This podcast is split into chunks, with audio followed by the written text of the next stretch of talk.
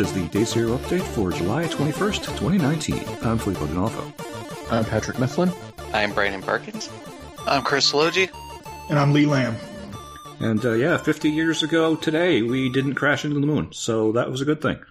Yep. Uh, yeah. Uh, if I have you're- been unfriending people on Facebook that said the moon landing was fake. Yeah. It's been great. It's been a great weekend. Yeah, Yeah. I did my whole random factoid on Let's Weekend about that shit. yeah, yeah, that's great. Uh, yeah, Chris. One guy uh, that, that believes that on my friends list, his uncle Hmm. worked with Buzz Aldrin and worked at NASA, and he's still like, nope, filmed it in the basement, bro. I'm like, well, can't fuck with you. Christ. it's like, yeah, okay. It's like that's that's the problem. You can't really fix stupid. Uh, yeah. yeah, no matter how hard you try and educate, some people just don't want to learn. So, uh, but yeah, I'll point out uh, that Chris uh, Well, because a, in most cases the the official story is more boring than the real or than whatever their imagination can come Yeah. up with. this Yeah. is true. Yeah, I would absolutely recommend just in in um, because of the moon landing. Um, there's a there's a documentary called Apollo 11, which is absolutely worth watching. Uh, but there is also a movie. It came out uh, earlier this year uh, called First Man, which was based on Neil Armstrong's biography. We I, I've had it on on Blu-ray for a while. I intended to see it in theaters. We just didn't get around to it, so I bought the Blu-ray and hadn't had a chance to watch it. And then with the 50th anniversary coming around, I'm like, well, I'm going to watch this. Uh, that movie is amazing. I recommend everyone watch it. Um, Neil Armstrong's kind of a dick, which I wasn't expecting. Um, especially since a lot of other astronauts I've seen tend to be a lot more friendly or jovial, Well, like Jim, like Jim Lovell from from Apollo 13 and those guys. But Yeah.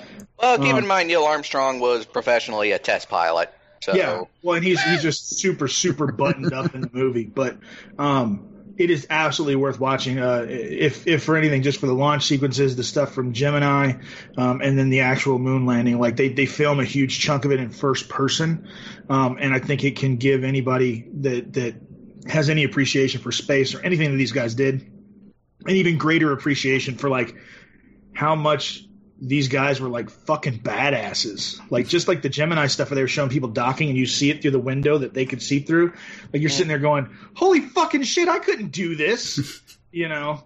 Um and, and we you know we tend to talk about the moon stuff and and, and all those early projects it's just kinda like, yeah, you know, it's it is cool, it happened. Like there was like some gangster shit going on with that. And when you see the way that that stuff would have looked, it it, it uh it gives you pause. Uh, it, everybody should watch that movie. It's amazing. yeah. The, the movie was was great. Just be aware that there was a lot of artistic license taken with it. Uh, Oh, yeah. So you know, don't consider it as a completely historically accurate thing. Uh, but at the same time, it's fuck. It was a great movie. Yeah, like the the launch sequences and everything, from what I understand, are, are completely accurate. Same with the maneuvering and everything else like that. Some of the stuff that happened with the astronauts is not, but I also read the book that it's based on, and that was and it was it was a, a biography. So Neil Armstrong was a part of it. So Yeah, so- most everything matches up. There's a scene on the moon that doesn't match up, but I won't I won't ruin that for anybody. Um, But as, as far as the um, the actual technical stuff. Um, uh, apparently, it's it's super super accurate. It, it matches up to, to what was written in the book. So, uh, probably the more personal stuff, I'm sure, is definitely more creative license. But Neil Armstrong definitely comes across as even more of a dick in the movie than he does in the book. Yeah. Um, but it's still totally worth watching. Yeah, totally. And uh, the reason I mentioned that is uh, because Chris's stream last night was Kerbal Space Program, where he tried to get to the moon. Um, yeah, that didn't go so well. Nope. Uh, but Yeah, it was I'll a, explain later. it was a lot of fun watching. So, uh, but yeah, so we got uh, some stuff to talk about this week, including well some of the stuff that we've been doing. Uh, also one big, very big uh, release this week, but we'll get to that. Yeah. So uh, actually, actually, I should probably just mention the the uh, the releases. We usually cover up up at the top anyway. So uh, it, it was nice knowing you, Brandon. Um, but uh, I guess we won't see you for the next three or four months. Uh, uh, Fire Emblem Three Houses coming out on t- on Friday. so. Uh, so if there's no Let's Weekend this weekend, I kind of understand why. yeah. You But- say that like he's the only Fire Emblem fan on the crew. Well, Well, I'm yeah. also going to be the one reviewing it. So, yeah. So it's yeah. it's Um, kinda- but yeah. So yeah, I'm gonna have it. I don't know when I'm gonna play it, but um, I bought the yeah. edition so- that'll end up being rare. So this is, of course, the newest addition to the Fire Emblem series, a series that for let's be honest, several years was purely a Japanese only phenomenon until you know Roy and Marth were added into Melee, and suddenly everyone was like, "Hey, who they, who are these guys, and where do they come from?" And wait, there's a whole series of Nintendo games we don't get over here. What the hell? yeah. And then suddenly they came over, um, and uh, now it's pretty internationally popular. Yeah. Um, so basically, the Fire Emblem games, they're simulation RPG series, arguably the first of its kind. Um, obviously, I think uh, Advanced Wars or whatever it's called came out before it or simultaneously, but that's a much more simpler game. Um, Fire Emblem is much more like plot heavy. Um, Yeah. and also introduced the uh, mechanic of permadeath. If, which, for the record, pretty much all the games from like Awakening and beyond uh, allows you to do what they call casual mode. So if you don't want permadeath, they might be taken off the battlefield, but they don't actually die permanently. hmm That's usually the route I take because I get way too attached to these characters. Yeah. I cannot allow And them to a die. big reason why they did that was because people were just resetting the game anyway. Yeah. Um, usually the games all end the same way. You got to fight a dragon. Hmm. It's just tradition. It's just you a thing. end up fighting a dragon. Hmm. Uh, the difference between this time, though, is the social mechanics are much more prominent this time around. Um, Oh fuck! Maybe I should just return it. don't freak out. Let me speak first. Because if I got if I got to pet any more women, I'm gonna punch someone in the. Oh no, no, no, no, no, no, no, no, no, no! You don't do that. Hmm. That's not there. They actually do not do that. Yeah, because I, I stopped. What was the last one? Birthright. What? Uh, Fate. Fate. I couldn't. I got like about halfway through, and I'm like, I can't fucking play this. Like sitting there and just staring up and down at one of the characters. Like, could we meet in your base? Like, oh god, get the fuck away. No, no, no, no, me. no, no. That's not. Uh, you played the Trails games, right? Yeah. Cold Steel. No, I haven't played Cold Steel. Okay, you haven't played Cold Steel. Well, basically, what you do in this time around is your character, your player character, is a teacher. I mean, originally you're like a mercenary, but Oh do god, something. please don't tell me they're gonna try and let us fuck students. I don't want to play this game, Brandon. Uh, fucking with you. Go ahead. I'm sorry. Just yeah, but basically what happens is that happens. Uh, there's like a a battle that starts in the first game where you're like a mercenary uh, working for this guy, and you end up doing really well apparently, and so they decide to hire you on to this place. It's both like a monastery and also like a university for like knights in training. And so what happens is you end up getting a teaching position there. And basically this is like a monastery that is it ta it's for basically nobles and royals who are training to be knights and you know to be the future rulers of their of their kingdom and you know their retainers and all that stuff. And uh basically there's three different uh king you know countries that you know send their you know their knights in training to this monastery. Uh, and they're all divided up into three different houses. Now if you're thinking harry potter well you're probably not entirely off. Um, but basically what happens is you you know they send to school and then you go to this and as you're the teacher uh, amongst other things obviously you can go around pretty much every character has kind of like a story arc involved with them um, since you're a teacher that also means you get to like teach them various skills.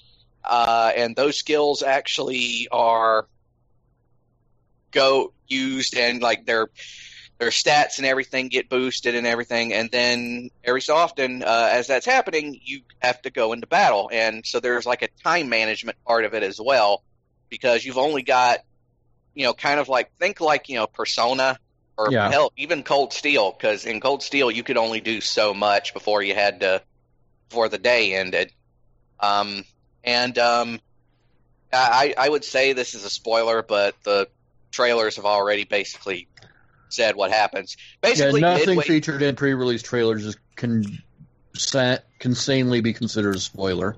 Yeah. Um, but basically, midway through the game, there's a time skip.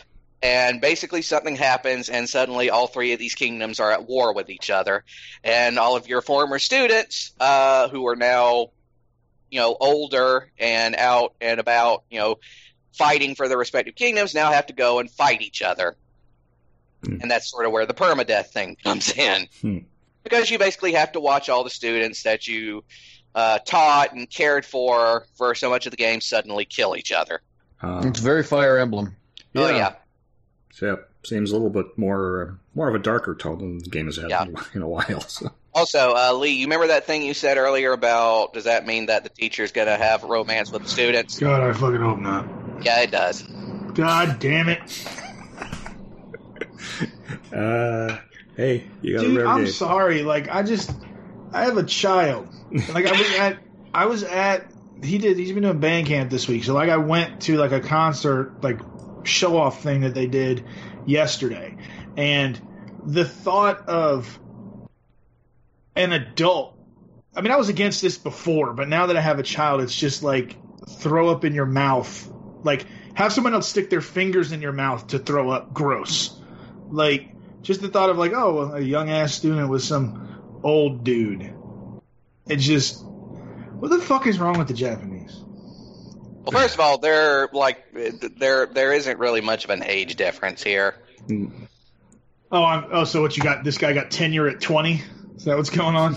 Uh, more like around seventeen or eighteen. Oh, yeah, Jesus. because Japan. And also, not all the students are necessarily, you know, that much younger. Some of them are actually older than you are. hmm Oh, so those are the guys that are going back to school. Oh my god. Hmm. So one dude, one student's there just to get their learn on. And yes, there are uh, um, same-sex options too, and actually a lot more than was in Fate. Yeah. So, so the representation is better this time. Yeah. Well, All just right. something that people complained about, and now it's been. Well, I mean, because the problem was in Fates, there was only like one option per side. Yeah. They check the box. Yeah, Um, and also it doesn't happen that like both of those options were off Hmm. in like more ways than one. yeah. So, whatever. Okay. So that's coming So- out this week. Uh, also worth mentioning, uh, Wargroove comes out this week on PS4. So if you hadn't had a chance to try that one out yet, uh, it's pretty good. Uh, so that's one another one to mention. There's also two big ones that nobody knows comes out this week. Really? It's uh Wolfenstein. Oh yeah, Those two games. That snuck up on us. yeah. Mhm. Uh, Youngblood. Forget about that. And Cyberpilot. Yeah. hmm Yeah. It'll have to wait. Hey, good job, Bethesda. yeah. Yeah. Launching two Marketing these Wolfensteins on the same day. Yeah, so that's a great, great job. Well, they're not really Well. making it uh making much of a marketing effort on them. Yeah, they they didn't even try really. Yeah. Mm. So. Uh, so we've been playing some stuff this week. Uh, I'm actually going to punt mine because it's the same, uh, Bloodstained. I'll, we'll talk more about that later once Lee gets around to talking about his. So I'll just punt to you, Pat. What you been up to? Uh, Shadowbringers. Uh, I I would punt on this one as well because you know it's it's going to be the mainstay in what I'm playing for probably the next two years. But honestly, I've been getting a lot more involved in the market boards these last couple weeks, and so I've just been sort of level grinding my my cash flow instead of my character. Hmm. Um, right now, I've got it got my character on Exodus, which is actually the newest of my three characters, Mm. and my um and my wallet is currently sitting at just south of uh, 14 million. So Yeah. Are are you like actively trying to like collapse the entire economy of the, of the data center, or, or I'm just not running just it? trying; I'm succeeding. like to the point where I've got friends um, getting at me on Facebook and stuff. I just lost, you know, such and such money on on materia uh, speculation. What did you do? And, and yes, it was me at that point, but um, I don't think of it as um, attacking the market so much as uh, speeding up the correction process Hmm. and making a killing in the process. but um, yeah, that was um, that's been uh, part of my week, and in addition to that, I've um, you know the the eight player raid series dropped, Hmm. Mm. and Urianger is a high motherfucker. That's all. like the the idea of, and this is getting a little bit into spoiler territory, but um, there's so much more to it that um, I don't really, I wouldn't really count it, but. The idea of just using an abundance of light aspected ether to summon a primal to kill that primal and release their elemental aspected ether into a land that needs it. Um, it that's a pretty out there idea in and of itself. And then you've got the whole matter of the fact that um, they're using the memories of the player character as the um, as the sort of focal point of summoning a primal, and that's good up to a point. But uh, with one of them in particular, um, I guess Naoki Yoshida decided that was as good a time as any to acknowledge the fact that he traumatized players with one of the primal encounters earlier on in A Realm Reborn. Hmm. And so, because these primals are um, are derived from the player character's memories, um, you have a version of Titan which was originally just kind of a um, an obese rock golem with um, some really overpowered AOE's, um, and you you see the player character's um, mental image of Titan as being just jacked out of his face with what looks like four excavator mulchers on his back. Yeah, PTSD And what- like- world building. Yeah, one of the um, one of the responses you can tell one, tell an NPC about um, when, when asked to describe Titan is just the landslides, the landslides. to to which you the only response is, "Oh, it, it seems you had quite a traumatic experience. I'm sorry." so that's been amusing, and that's actually the final, uh, the final battle in this wave of raids. Um, They're going to be dropping four at a time over the next couple. Of, I would say over the next year or so. Um, and then there's also the 24 player raid coming, which will probably start in October, and that's the the NieR uh, themed. yeah. Um, but the um, the main theme of the eight player raid series is Final Fantasy VIII, Hmm. and we got one hell of a Force Your Way remix Hmm. um, I heard it. out of yes, and I'm just hoping I- I'm hoping that isn't the only um, Final Fantasy VIII battle remix we get because that soundtrack was amazing throughout, and there's a lot of stuff that um, that they could do with it in the way of uh, remixes that we don't really hear a lot of, and Mm. so, um, you know, at one point you, um, also a story point here, you go out into this area that's just been engulfed by light ether, so there's no life there whatsoever, but you see, um, what looks like a giant light warden just kind of embedded in the ground, and um, uh, one of your party members says they can get find a way to get you inside it, Hmm. and you figure out what's going on and you activate it. Shoots out of the ground. Yep, you just hijacked a garden. nice. So that happened. Yeah. um, yeah, it's, it's going to be interesting where they go with this because, um, as a game, I didn't care much for Final Fantasy VIII. I just think the game design was off.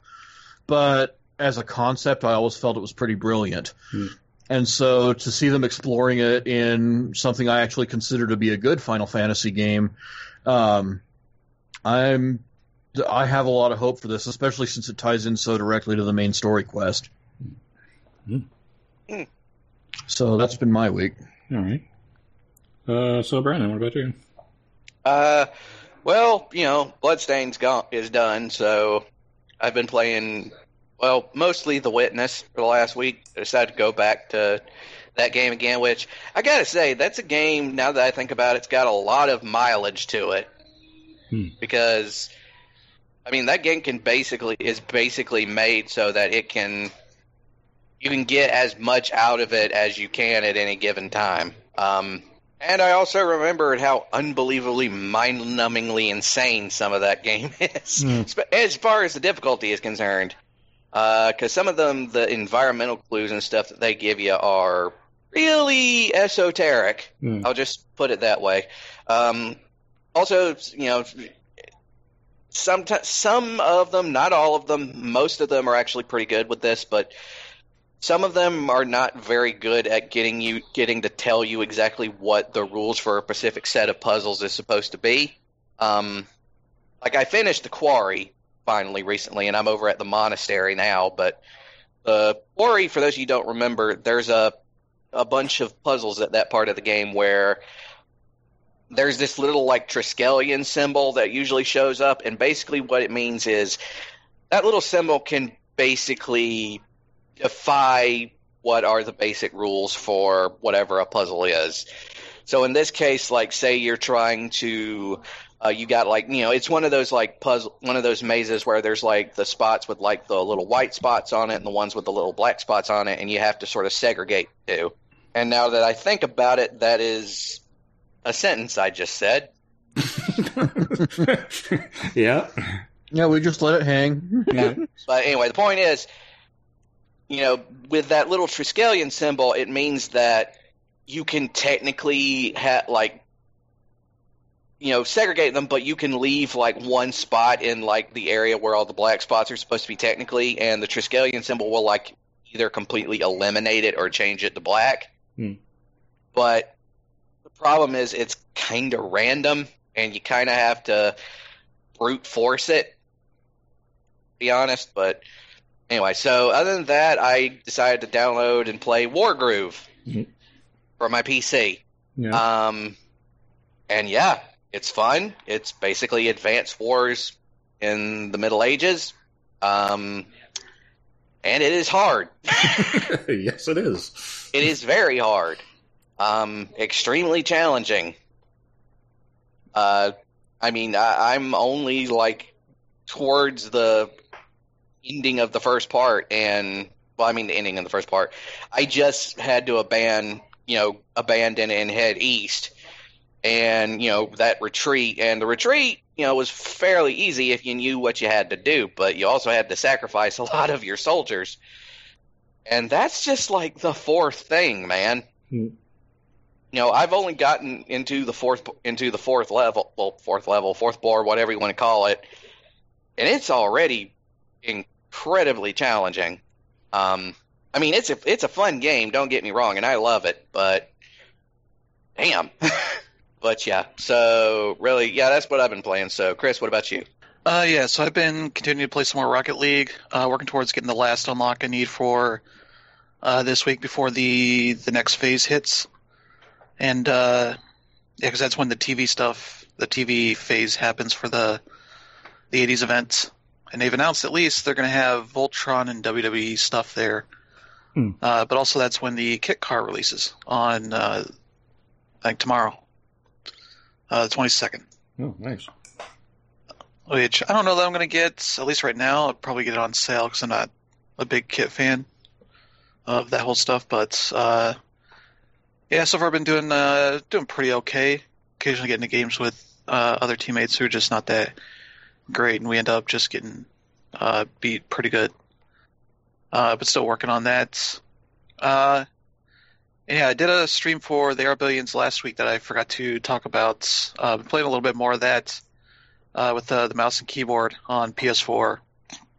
And I like it. That game is just kind of buggy. And because there were points during the stream where uh, essentially I was trying to. I started map on the, the very easiest difficulty, just kind of get my feet uh, uh, set for that game.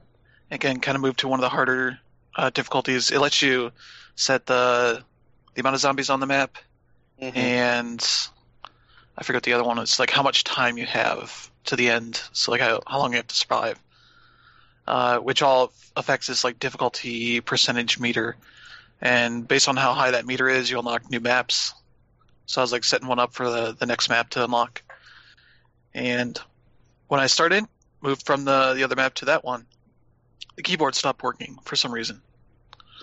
Uh, and like I eventually figured out like uh, sort of dropping out to the main the, the dashboard uh, and back somehow just got it back to working again for some reason. It's like just weird stuff like that. Uh, it just happens, and yeah, not a huge fan of the the controller uh, mapping where you essentially just use the controller as a weird uh, mouse. Hmm. Uh, the left stick moving the cursor, the right stick moving the camera, like the triggers uh, zoom in and out. But then you still have to use that same like bottom bar for the action stuff Hmm. for when you're trying to move troops around and all that sort of stuff. And it's like they used uh they hired Blitworks to do the ports out of consoles, who does a great job usually. Hmm. And it's like you guys should just redesign this whole interface for controllers Yeah. uh, to make that more easy. Like, still have the PC one for people that want to use mouse and keyboard, but This is bad, and they should feel bad. yeah, it's. And I guess people have been like letting them know on like Twitter, or whatever, and they're kind of trying to dig in their heels on it, Hmm. like not trying to acknowledge that it's actually not great, that it needs changes. That's never a good sign. Yeah, so they've been putting out, uh, they put out an update the other day to fix some control issues, but not like anything that changes anything. Hmm. So I'm hoping they eventually just give up and actually do what the players are kind of wanting. Because the mouse and keyboard stuff works perfectly fine. It's just also the keyboard needs remap support Hmm. Because it uses like 10 keys, and it's like I would like to change some of these because it's like you have to use page up and down, which I'm using like a essentially like a laptop laptop keyboard. Hmm. So I have to hold down the the function key, then I think up and down on the the, arrows. Hmm. So it's like I have to do an extra set of things to activate this one function. And it's like I'd like to put that on two other keys. Uh, maybe move the the movement of the key the the camera uh, to WASD instead of the arrows. Uh, stuff like that. Like seems like a basic thing if you're gonna have keyboard. Probably should let people change controls as they need to. Uh, that sort of stuff. But uh, it's a pretty solid game. It just needs uh, a little bit more care and uh, attention to it. Um, but yeah, we did a stream yesterday trying to get to the moon in Kerbal Space Program on Xbox One, and for whatever reason, the game just was not letting me do what I wanted. Because essentially, I figured out after the stream pretty quickly, uh, especially just going through some tutorial stuff in there. that essentially, it just had a lock on the stages for the the rocket, so I could just never start it. And trying to unlock it just didn't work for some reason. Uh, so obviously, as soon as I stopped streaming, everything starts working again. Hmm. Uh, so that was just a whole dumpster fire of a stream. Me trying to figure this out. Fucking Murphy.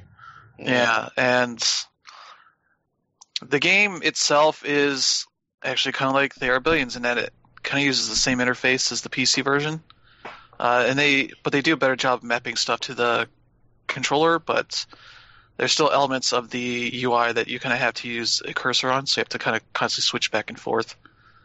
Uh, which works out okay. It just when some parts of it are not working the way you should, where it should, uh, it makes it more frustrating. Hmm.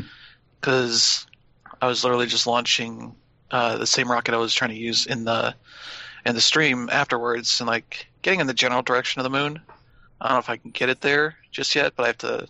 I'll probably do some more tutorial stuff, and cause you can kind of set some stuff for automation to uh, help you get to where you want. Uh, so you're not just having to do it all by hand. So I just needed to figure out some of that stuff. But uh, yeah, that game is uh, it's fun. It's just frustrating. Uh, just trying to get it's it's sort of pick up pick up and play, but it's sort of not. But especially when the game is sort of fighting against you at that time. Uh, that was just sort of frustrating. But yeah, we're gonna do the stream again tonight. Hmm. Uh, just basically saying like, uh, we push the the launch another day, uh, sort of thing. But yeah, I can actually get it out into space, uh, where I can actually get it to the moon instead of just stranding them off in the middle of space. Uh, Yeah. We'll see how it goes. Yeah, actually hitting the moon's gravity well is uh, difficult. Yeah, yeah, and yeah, it's just the game's a, a lot of fun. It's just this particular version has a couple of weird stuff to it, but it should be much better today. Hmm. Uh, we'll strand many uh, Kerbals in space, Hmm. As far as I can tell, because I'm just using the the ship that is a one way trip. Hmm. Uh, maybe I'll look into the. There's one that has specific like moonlight moonlander on it hmm uh, which I was doing. They also have some cool scenario stuff in there. So it's like, hey, you're on the moon. Uh, use this rover to get over here, and I immediately tipped it over. I couldn't figure out how to actually control it, so it was just kind of going downhill. And as I was turning the the wheels and such, it just tipped over. It's like, oh well, I guess that's it. Uh, but yeah, there's there's a there's a lot of cool stuff in that game. Hmm. I want to play some more of that. Um, and yeah, that's on sale on Xbox One for ten bucks right now. Hmm. Uh, been playing some more Super Mario Maker 2. Uh, I got my Sinkers and Floaters uh, uh, MXC uh, level up. Hmm. Uh, I shortened it a bit to make it a little bit easier, but it's not easy uh, still because there's plenty of lava bubbles in there hmm that'll uh, get you if you're not paying attention. Hmm. Um, and I'm going to be remaking one of the stages uh, I made earlier, the the other MXC level. Hmm. Uh, partially because one, yeah, because that's not actually the name of the the game.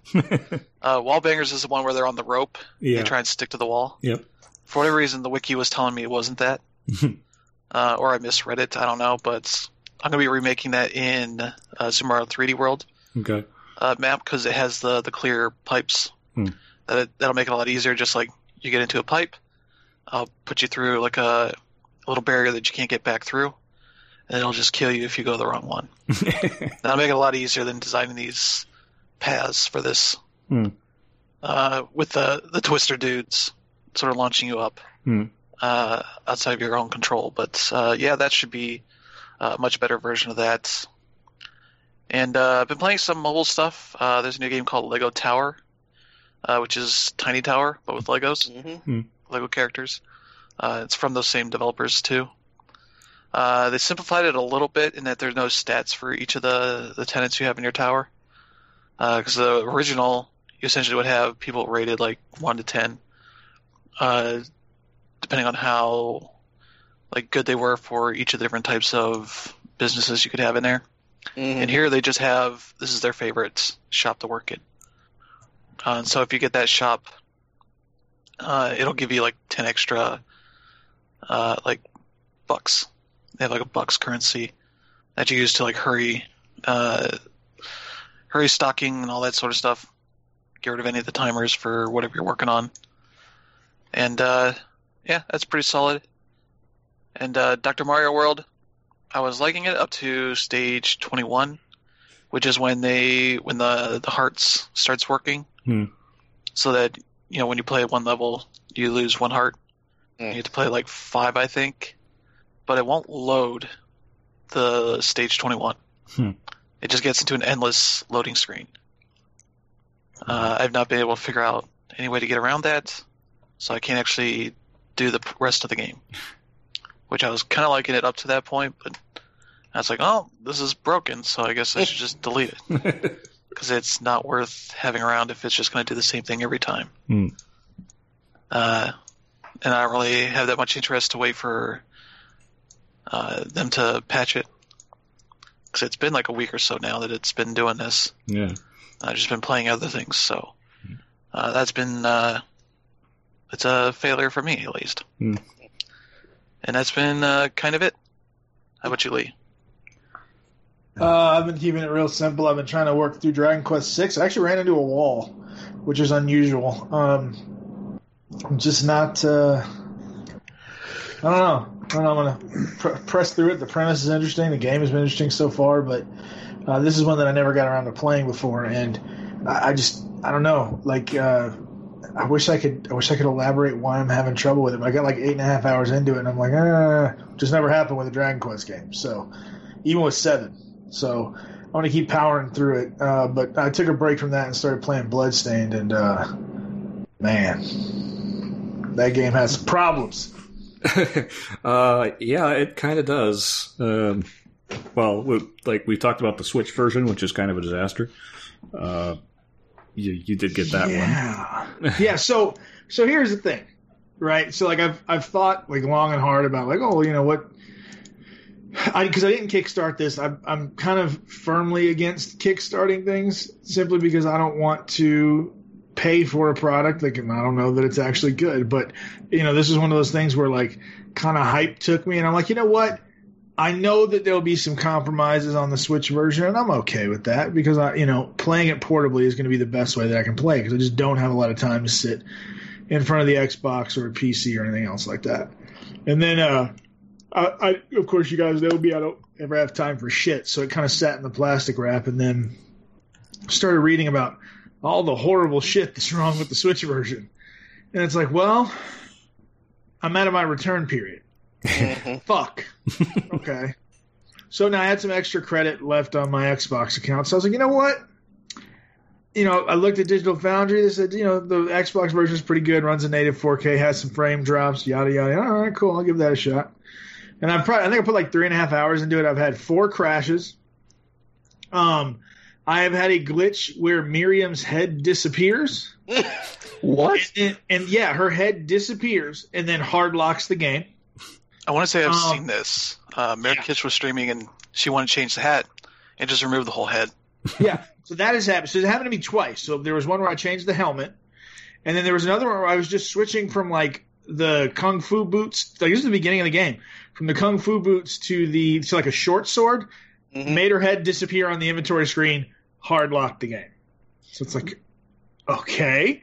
Um, I have had sound effects play through a cutscene from like a weapon um, and just like the frame drops that happen in certain scenes are just awful. Like the the thing is, this is a gorgeous game. Like it's absolutely gorgeous. It still has that sort of weird Unreal shininess that was there in the Unreal 3 engine is there in the Unreal 4 engine.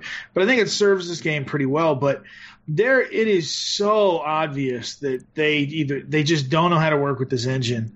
And i imagine that's probably why it took so fucking long to get this game you know out in the first place. Yeah. But it like it just screen to screen is can be so horribly unoptimized. It's it's super jarring. Like if you just walk up uh, in certain sections at the beginning you walk up a set of stairs even though enemies there like the frame rate will tank 20 25 fps and it's just like how did y'all put this out yeah, it's. And imagine what would happen if the Wii U version had got let out of its cage. I mean, I don't know. I just the, the the funny part is is like I have a couple of friends that are playing it, and I had a friend uh, that played it on a 1080 and had problems, which he shouldn't have. I had another friend that played it on a 1080 Ti, worked just great.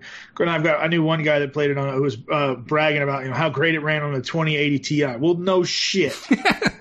you have a fucking twelve hundred dollar graphics card, I would expect that Bloodstained Ritual of the Night should actually run above sixty frames per second. Hmm. Um, but it, it's just the the amount of stuff that is obviously problematic, um, and and that they definitely should have just kept it for at least another six months and polishing it. And I realized that maybe that just wasn't realistic for them. And I've you know I've, I've, checked out different forums where you know the typical thing that's happening is is the bunch of people that really haven't experienced any glitches are telling the people that have experienced glitches that they're crazy and game runs fine for me, bro. Like that stupid bullshit. Yeah, the, um, it's not hurting me. It's not hurting anybody. Yeah, exactly. Mm-hmm. And that you know nobody likes that guy. Yeah. Um, but yeah, I mean it's it, it's one of those things where like I was actually thinking about it today. I was running errands before I jumped on the podcast. Like, I really want to play it more, but like, just those all of these these just hiccups and these technical glitches and everything are really taking away from it.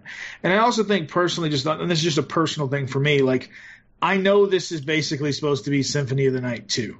You know, like I know that's what they were doing. but It it still feels weird, like looking at the game and like looking at some of these stupid fucking names like Gebel.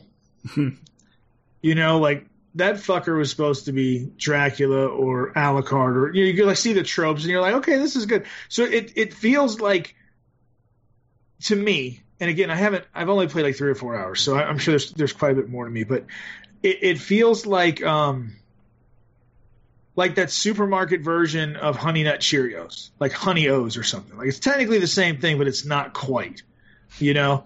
And then and then you take that and you you you mix that with all just the technical hiccups and it's just like fuck. I really wish I didn't buy this game. Yeah. Well, And- here's here's the thing though. Like, Bloodstained is one of those. If it worked for the technical problems, uh, you, you wouldn't really be looking at it like a supermarket game because it expands so much on what Symphony of the Night did. Uh, right, I'm sure it does, and that's the know. problem. It's like that's the that's the thing holding it back for me. Yeah. Because the other part for me is like, do I just do I just want to wait six months and play this? Because maybe they'll have you know actually fixed a bunch of it. Like I feel like the Switch is a lost cause. They just fucked me there. Um, Well, no, the, they're it's like they're all hands on deck trying to get that Switch version to at least stay at 30 and Yeah. get the and get the uh, input lag down because that's uh yeah that's a yeah, four frames of input uh, lag is not acceptable. Sorry. No, especially like the other thing that I was running into a lot of trouble with is the hitboxes seem really inconsistent. Mm. Um, and that that was just another thing. Like again, like it's, it's these these small things that sort of end up coalescing into like really, frankly, really big problems. And, and I do I do absolutely feel what you're saying, Phil, because I'm I'm sitting here thinking like if I wasn't running into this stuff. This would be so incredible, but it just taints it so much for me that I'm just kind of like, oh, maybe I should take a step back. Let me wait a couple of months. But then I started looking like they're going to be nerfing the game. Yeah, we'll talk about that in a little bit. Yeah, so we'll talk about that in a little bit. So it's just kind of like it's just a weird situation to be in because it's like okay, the fact that somebody even made a game that's like this, like I absolutely want to support, you know, but then you just put out something that's this like I don't feel like I'm asking for a lot. Like I'm not saying like I want the Xbox One X version to run at a locked 120 frame, you know, per second fucking FPS. Like that's not what I want. I just want it to work without me running into stupid shit Yeah. over and over and over again. And like, I mean, basically, like, like, with, like I said, with my hard locks and everything, it, it's basically happened to me every 30 or 45 minutes in the time that I've played. And that's just, that's not remotely acceptable. And it's just one of those weird things where I'm like, I could get it if I was playing on PC and it started locking up or something because there's so, there's so much other stuff that could be going on that could cause a PC version to lock. But I am playing on the Xbox One X we know how this should work. It's not like there's a bunch of variables that are being introduced, you know, on that platform. And so the fact that I've just run into this is just astonishing to me, and, and it just it screams how little QA was actually done to this game and how much they were just like, we've got to get this out the fucking door. And then that goes back to the things that we always talk about on this podcast. Like, I don't want to reward companies like this. So here's another time I got fucked. And then what's ironic is it seems to be happening to me. Like, I just need to not buy Switch games. I think is what the lesson I need to learn from this because it happened to me. Like, I remember I supported uh, Mark of the Ninja because Mhm. I, I bought it blind on fucking Nintendo Switch because I'm like, of course, a fucking 2013 game or like a 2011 game will run fine on the Switch because Mark of the Ninja wasn't, you know, a taxing thing anyway. You know, it looks like a really nice Flash game. Yeah, especially when you already had other versions of that remaster for free that you could have played. Right, exactly. So I'm sitting here thinking, okay, but you know what? It'll be nice to play it, you know, on the go, so that'll be cool. And it ran at 60 frames per second on an Xbox 360. Of course, it's going to run, you know, the way that it's supposed to on a Switch. Wrong. Wrong. Yeah. So What, that fucked me.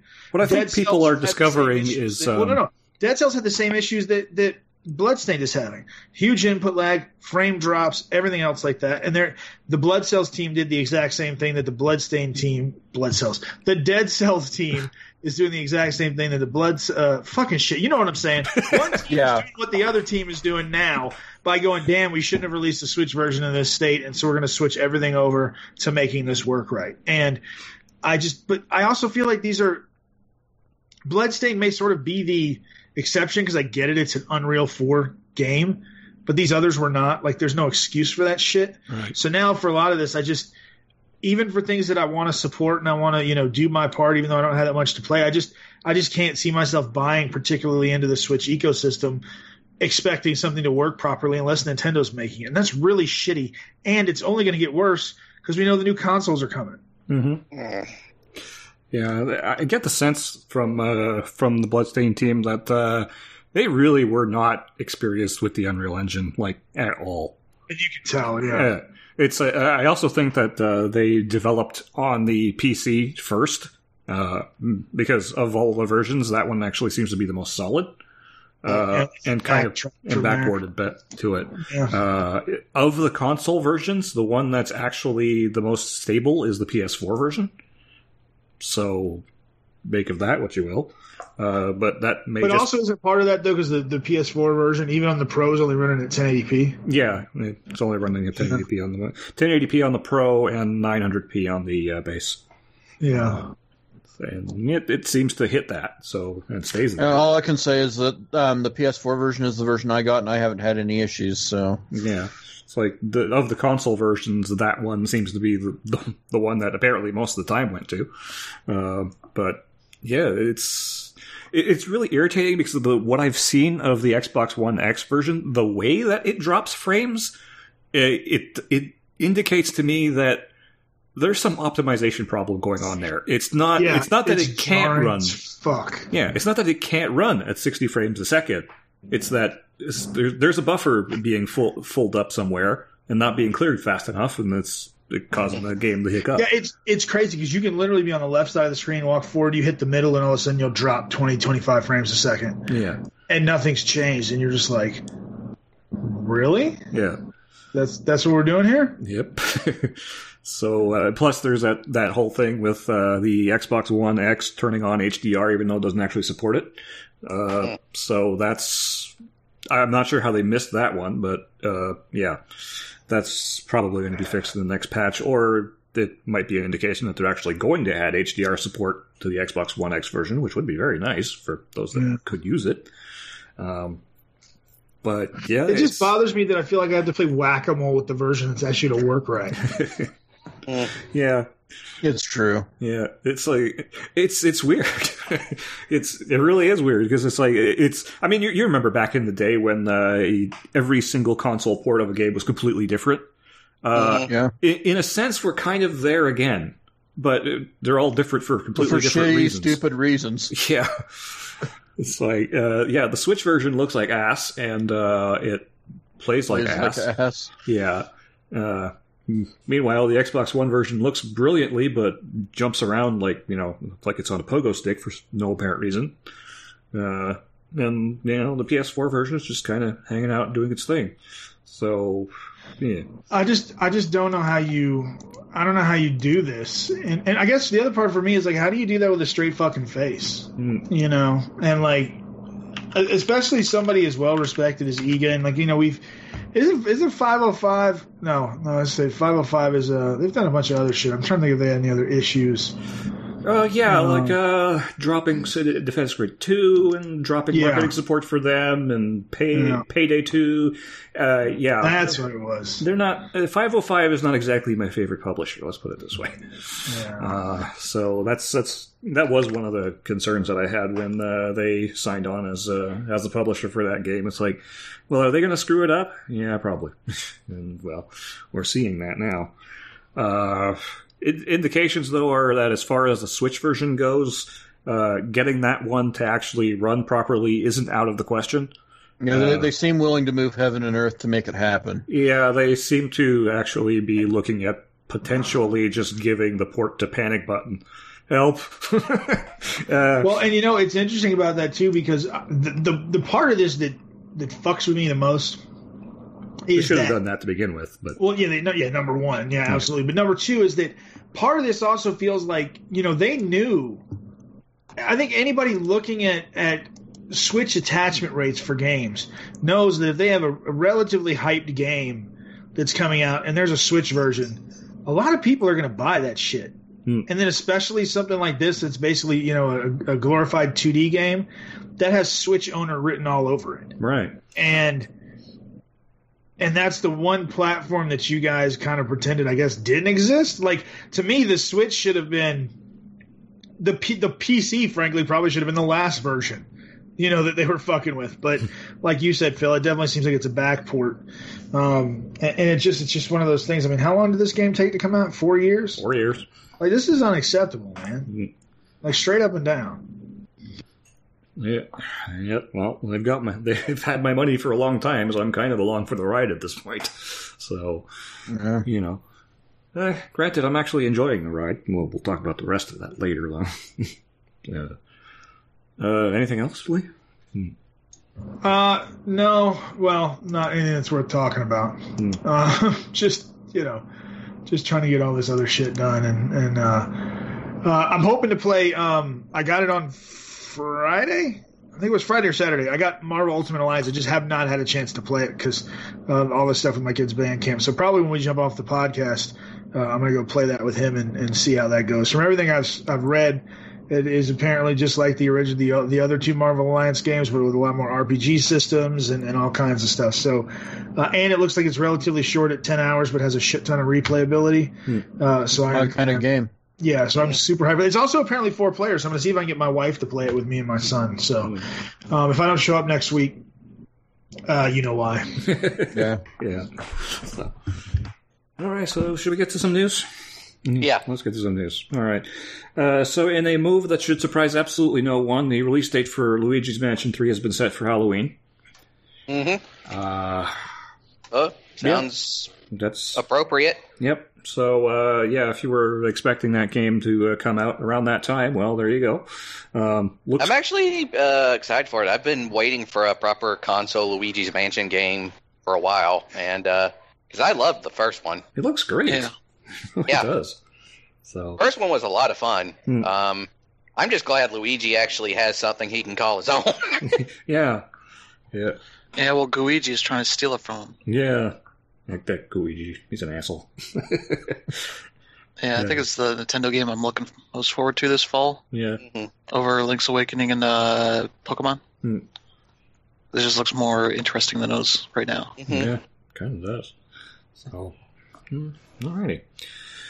Uh, so these next two, I think we could kind of take these uh, together because they're kind of similar. A couple of studio departures to talk about. Uh, yeah, co-founder of Blizzard, uh, Frank Pearce, is taking off after 28 years. Uh, yeah, I'm I'm interested to hear what you think about this, Lee, because it's it seems like all of the old guard except for one They're getting hollowed out, man. Yeah, Blizzard's getting hollowed out. Yeah, this is. Uh, I remember I was actually reading that with he was leaving when I was on vacation last week, and um, or that it was you know that was going to be happening. It was like holy shit, really another one? And it's one of those things like when you when you read anything about like Mike Morhaime uh, and and and this gentleman, and then really all the old Blizzard brain trust. You know, a lot of it was remember Blizzard became famous for saying soon. You know, the game will be ready soon. And that was because these guys loved the kinds of games that they were making. Um, and and because they loved them, they were also the most critical of what they were making, and that's why, you know, you still have games that they made 25 years ago or 20 years ago, like StarCraft and Diablo. People still, you know, really are like these are some of the greatest games ever made, and you switch to that to kind of how Blizzard is now, which is just we have to kind of keep producing content because we have people that are on these these treadmills, so to speak, and we got to keep them there and yada yada yada. Like I've stopped playing WoW. They just recently did a brand new patch, and I just I cannot stomach it. Like it just feels like a chores list. Um, and it, it, it's There's a better of, place. I know, I know, but no, it, it but it, it speaks to I think a sort of a general shift in gaming as a whole. Um, like I think the la- and of course I've been I've been absent for a few weeks, but remember on the E3 show I think it was. Um, Chris and I were, were, were, were talking, and one of the things that came up was like it's okay for a game to end hmm you know and and I think what we've seen in the industry a lot has been um, every game that gets produced needs to be like the end all be all but then also because a lot of these games are frankly being forced out the door before they're ready you also have these have to have these development staff available uh, in order to fix things that should never have been shipped broken and we've seen Activision especially really, really lean on this. Like uh, from all the internal reports and things like that that I've read about what's going on at Blizzard, you know, had all those people get laid off. Um, but then they're saying that they're doubling up on how much content they're going to try and produce and everything else like that. But uh, I think that's sort of an anathema for the way that Blizzard works. And so I think seeing folks like Morhaime and, and everybody else kind of just abandoning ship um, shows that there is a corporate culture now that is surrounding Blizzard that these guys aren't they're not okay with and they're not going to deal with. Look, they already got their money. You know, I think Morhaime was like 60 or 50, late 50, something like that. And it's just like, fuck it. Why, if I got the money, why am I going to stick around Hmm. and keep having this fight? You know, I'm going to go play with my grandkids, you know, that kind of thing. Um, and so with Frank Pearce especially leaving and, and you know, all the old, and, and when you look at even the, the more recent hits they have, the only person that's still really around, um, that was like old school is uh, is Tigole, and he's the guy that's that's heading up Overwatch. Jeff Kaplan, you know, he was he was the original lead on World of Warcraft, um, and I also think a lot of this has to do with the community aspect. Like Blizzard has definitely been, uh, and we saw this backlash happen at uh, at the last BlizzCon. Blizzard is a company that for almost entirely since its inception has has basically tried to treat its fans as if they were friends, right? Mm. And I think you've seen that attitude slowly get replaced over the last few years and kind of come came to a head at the last BlizzCon um, with the Diablo Immortal announcement. Yeah. Um, and you just kind of get the you get the impression that the people that are making decisions at Blizzard or for Blizzard um, are really doing it because of what they need a spreadsheet to say, um, rather than you know what is going to be fun. And and it's a really it's a really sad thing to see because when you have these. Like remember we and you guys have heard me talk about this a lot. You know the the thing is, is these games aren't made by corporations, right? Like they, they're under that corporate banner, but they're made by people and people are the ones that, that, that make a lot of these decisions that can make a lot of our favorite games really, really special. Um, and when you see those people leave and you let the, the corporation take over, um, you end up with situations like Konami. You know, um, you, you frankly you see situations that lead to something like Bloodstain going to being kickstarted um, rather than being something that uh, uh, would be made by by a major corporation. And so I think what we're what we're seeing now is we're seeing Blizzard sort of just get taken apart and hollowed out to where the only people that are going to be there aren't any of the original folks that really just kept the culture alive um, and would and would be willing to do something like frankly that we don't see in the industry anymore, which is we're going to put this game off until it actually works. Like WoW is a perfect example. WoW is so buggy now, it's astonishing. And it never used to be that way. Like you would get quests that would bug here and there, but especially in vanilla and, and the Burning Crusade and, and Wrath, you didn't encounter very much bugginess, even though it was an MMORPG with a shit ton of interlocking systems and everything else like that. It was very rare to come across bugs that would just fuck you over or fuck things up or crash the game or anything else like that. Uh, it, it is completely different now. Um, everything that, that's in WoW now is actually more simplified. The questing, everything else like that, even the rotations for all the characters are simpler. And there are still just annoying bugs that you can encounter regularly. Like my wife plays a demon hunter, and they have this thing called a burning rush where they shoot forward. And you can do it in the air, you can do it on the ground. It's like a dash basically.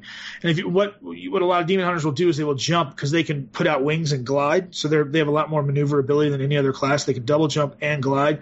So what a lot of demon hunters will do is they'll double jump, glide, hit Fel Rush, shoot like 30 meters forward, pop out their wings again to keep gliding, and then Fel Rush again.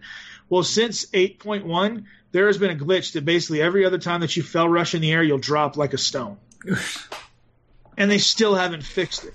But what they have done is, you know, they've they've produced a new continent area that has the same recycled quests that were in the last patch, and you know that kind of thing is over and over. So I think when you look at that as a whole, and you look at somebody like uh, Frank Pearce leaving, you look at the the Hearthstone people leaving. Um, what was his name? Ben Brode has, has recently left.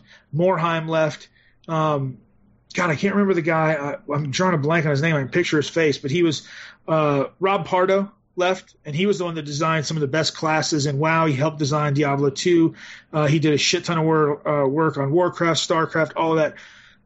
Chris Metzen is gone. Like all these guys are gone, and and so what you're left with is is a name that doesn't produce the same style of work. Um, and so seeing seeing uh, Pearce leave is, is crazy because every other one of these people that's left, with the exception of Morhaime, and I don't know what Pearce is doing, they've all started something else. Hmm. So the fact that they've started something else is really, I think, says it all because otherwise, Blizzard was previously a place where if you had a great idea, they they would work on it and let's iterate, let's iterate, let's iterate. Yeah, let's. It, it, was a great place to have those ideas, um, and that's just completely gone. Um, and and again, when you have those people leaving and they're starting new studios or doing new projects or anything else like that, um, that speaks to the corporate culture not being uh, accepting of of that kind of behavior in which the same behavior that made Blizzard successful. So I think it's a goddamn shame, and uh, it's just it's so much it's getting so much harder for me. And I'm a huge you guys know I'm a huge fan of theirs, but it's it's so much harder these days to support anything they're doing because it just feels like they're Activision with with you know a name that used to mean something. Yeah, well, they are. They've been fully Koticked.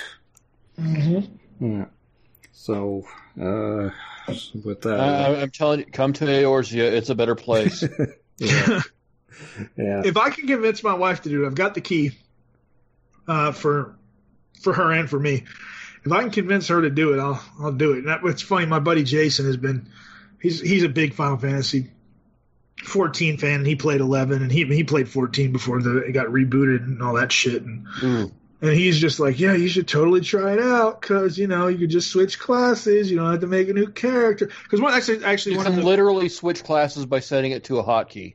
yeah. Well, that's that's actually one of the things that's really frustrating for my wife, and, and I think it's it's frustrating for the health of WoW in general. Is you know if you just roll a new class, you're doing the same content over and over and over again, and that used to be okay because the content was interesting. It's not anymore. Hmm. So you know if you end up playing a class or you end up playing like like I did, I've, I've played a Death Knight since they put him in, and, and Wrath of the Lich King. Before that, I was a warrior, and Death Knight was pretty much my jam until this expansion because they just they completely changed the way the, the classes play and it's just not fun anymore. So if I want to level and I've got a, I've got a few high level characters, but if I want to level a different class, I've got to drag them through content again just to get them leveled up. Um, and I don't want to do that. I don't know how Final Fantasy works in that regard, but Uh, um, the way Final Fantasy works in that regard is that all of your questing is tied to your character, okay, and um, now you can't move your character just as fr- completely freely from uh, one data center to the next. But your data center is an entire cluster of, um, you know, eight to ten servers, so you do have some latitude there. Hmm. If you but if you want to cro- if you want to have a character on a, another data center, you're either going to uh, pay ten bucks to move your existing character, or you're going to um, start a new character on there. But other than that, if all you want to do is change classes, um, yeah, that's a free action, and yeah, um, all you have to do is do the quest to unlock the the class. well, so then how do you level the class? Or do you? Um, do content, Oh, do your hunting log, Hmm. do fates. Yeah, one of these days maybe. But yeah, it, it's funny. I, I, I hope I, I actually have. I will probably play WoW a little bit for this one questing area just so I can get flight there because they make it so that applies to everybody on your um, your account. But I just and like the the big bad of this of this patch is is one of the oldest characters in the game where like normally that would be like a huge draw for me. Like yeah, I want to go kick. It's a you know, character named Queen Azshara. It's like yeah, I want to go kick Queen Azshara's ass, but I just I just have no fucking interest because it's just it's. I, and I don't even have an issue with repetition or doing it. It's just none of it is interesting. Like I could do the same thing over and over again if it's fucking interesting, or Well, if the story behind it is good. come to whatever. yours. It's fucking interesting here. Yeah. Right. So uh, yeah, another new in other news, uh, Tim Willits has been at id Software for 24 years. Um, after QuakeCon, he's uh, stepping away. Uh, yeah, he's uh, going to be announcing his uh, plans. Well, like he said, after QuakeCon, knows what he's going to be doing. Yeah, it's it's weird to see him go because uh, of all the the studios, I don't think id was one that was having a lot of problems. Uh, so it's going to be very interesting to see what he ends up doing. I mean, I mean, Doom Eternal is coming out along really nicely. Uh, the reaction to Rage Two was a little bit mixed, but a lot of people loved it. Some people didn't. Um, maybe that whole Commander Keen thing. Well, that was Mhm. ZeniMax, but anyway. Uh, so that uh, was a huge party foul, though. Yes, they, they really that was just no, no, no. Um, so uh, with Tim Like, Willits I, leaving, I was honestly offended when that happened. yeah. So with Tim Willits leaving, that leaves uh, the only two longtime id uh, people left are uh, uh, yeah Kevin Cloud and uh, Donna Jackson, who was the office manager back then. Uh, and the only two from the from the old guard that are still there. So Wow. yeah, I, I don't know what I don't know what's going on there. I don't know if there's politics or if it's just uh, you know maybe I want to do my own time. thing. Yeah, because uh, yeah, Hmm. they they are it is owned by ZeniMax, so Yeah. you know there, there could be some weird shenanigans going on there, but hmm uh, we'll follow this as uh, as it goes on. So, uh, in other news, uh, let's see. Uh, if you want uh, to try out Final Fantasy VII remake, well, uh, you can do that in Dreams because After a is, fashion. sorta, yeah. But someone is insane and decided that he wanted to remake Final Fantasy VII remake inside of Dreams because he could, I guess. Yeah, I actually got to tell you, people have been making some pretty awesome stuff in Dreams. It is, It's true. it, it is unbelievable the amount of stuff you can do in it. Yeah, yeah, Yeah, I believe somebody's like remaking Crash Bandicoot hmm in there. It's like a lot of people doing some really cool stuff. yeah. Dreams looks a whole lot like Project Spark, but uh, expanded Doesn't out suck. to expanded out to some uh, to like a ridiculous level. Well, it doesn't. The difference kind of is Dreams. It's not as limited in its assets as Project Spark was. Yeah. Yeah, Spark So- you had like asset packs that you could use, and it was it was difficult, if not impossible, to bring in your own. Mhm. So, uh, And here it's a lot of community made stuff. So people make some cool stuff and you can share it and they'll get properly credited for it. yeah, yeah. The fact Well, you can model concept- stuff inside of the game itself is helpful. So, Yeah. So uh, yeah, this is uh, some good stuff. Uh, I, I the, the the more that it goes, the more I'm very very tempted to just jump into Dreams and see what this thing is all about because it's it's it's fascinating the stuff that I'm seeing coming out of this. So Mm. yeah. All right, uh, let's get to let's get to Bloodstained and the uh, quote unquote uh, fixes uh, coming up uh, for the game. Now, uh, one thing I need to to stress here is that the team that is behind these fixes and the team that is working on the Switch performance are two different teams. Uh, Okay. so be aware of that because one is working on one team is working on content and the other is working on performance. Uh, So what you're saying is that one team's changes might cause the other teams to break. basically. hmm Um, so yeah, let's. Uh, there's. Well, uh, these are the uh, stuff. We'll start with the stuff that's non-controversial. Uh, map improvements, much needed. Uh, they change the change the mapping of the button so it actually makes more sense. Uh, mar- markers for quests uh, disappear once you've completed the quest, which was a little, always a little bit annoying. Uh, let's see what else.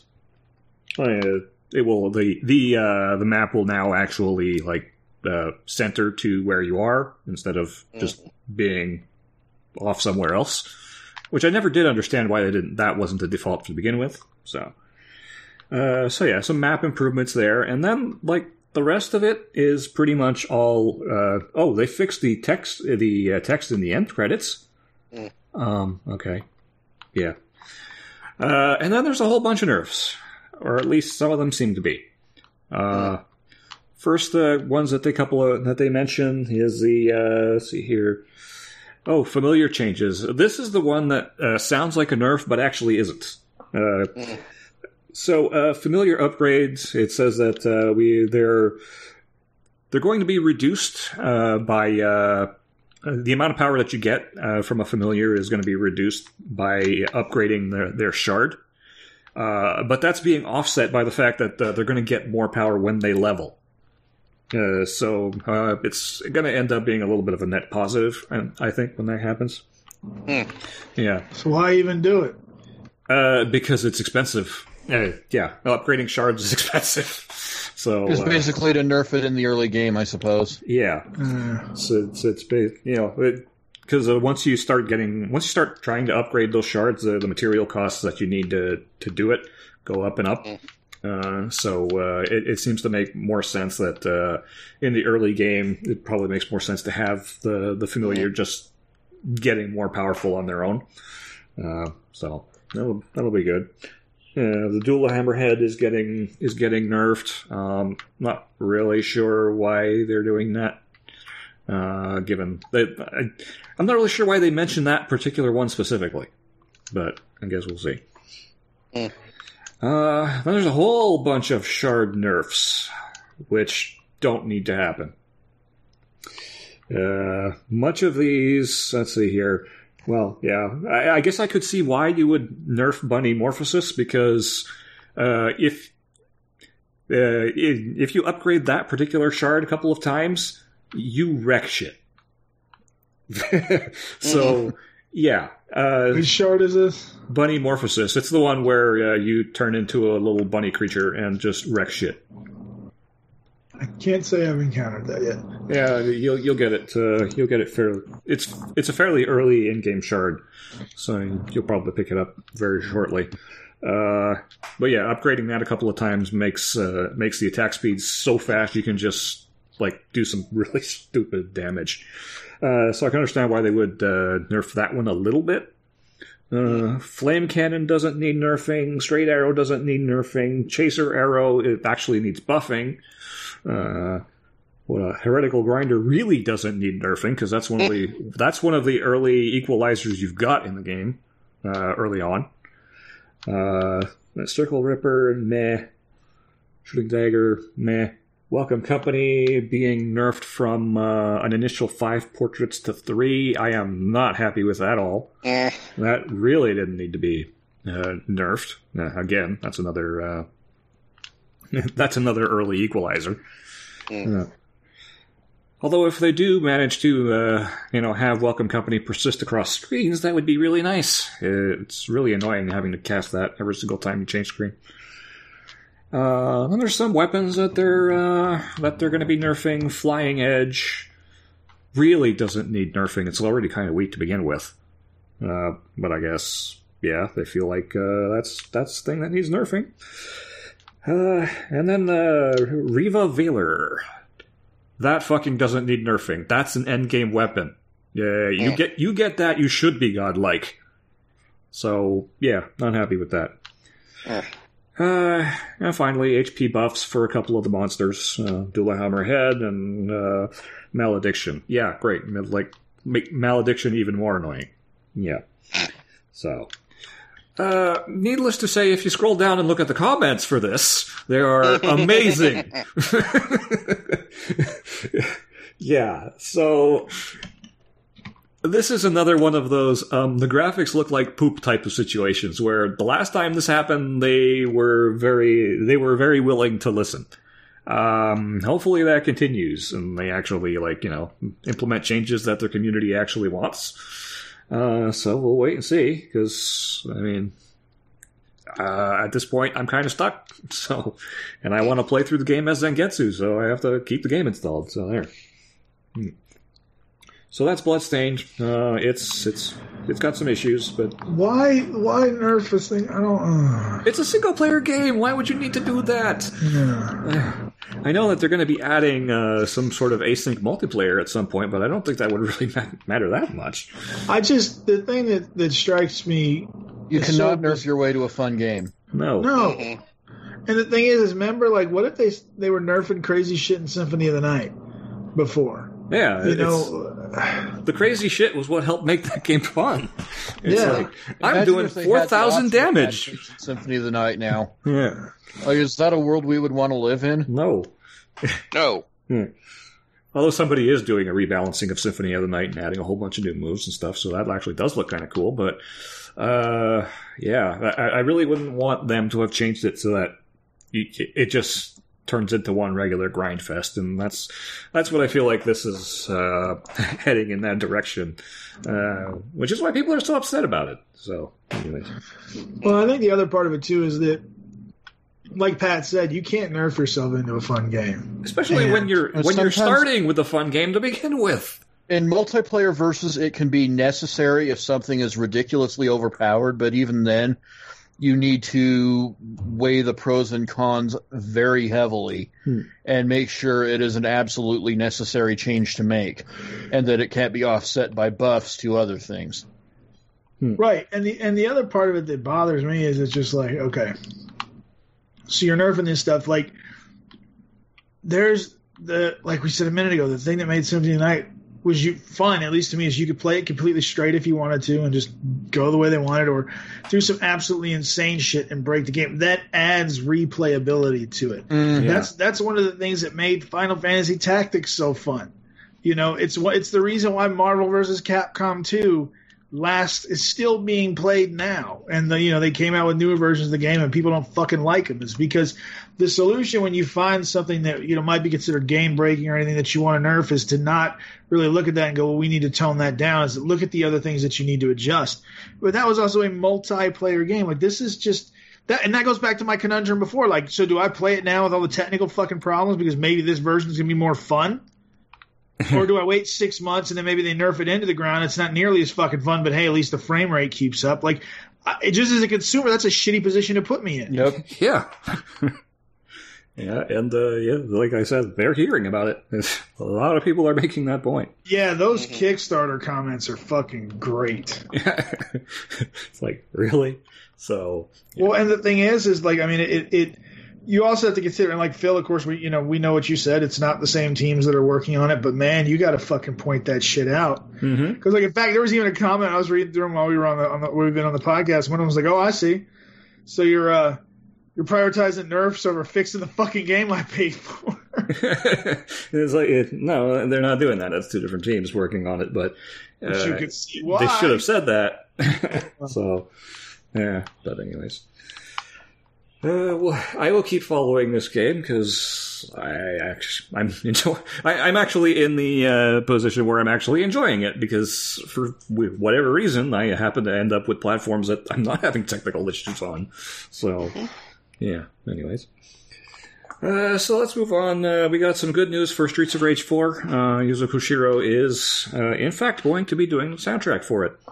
Uh, of course. If he didn't, I think there are people who would riot. Yeah. Um, so yeah, Yeah, they also got some more He brought some friends on it as along. well. yeah.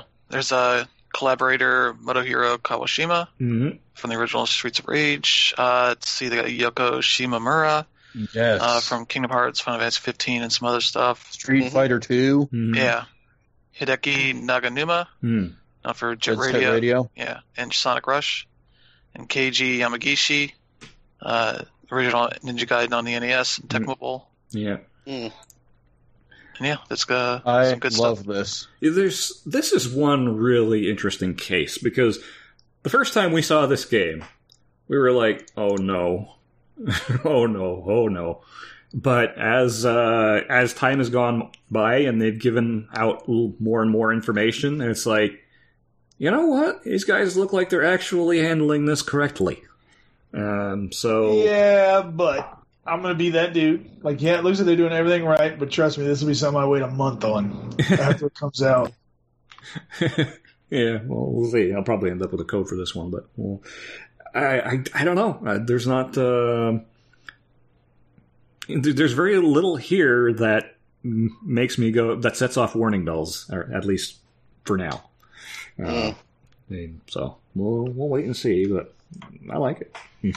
All right, next up, uh, remember that uh, that Super Monkey Ball leak? Uh, yeah, it turned out to be Banana Blitz HD.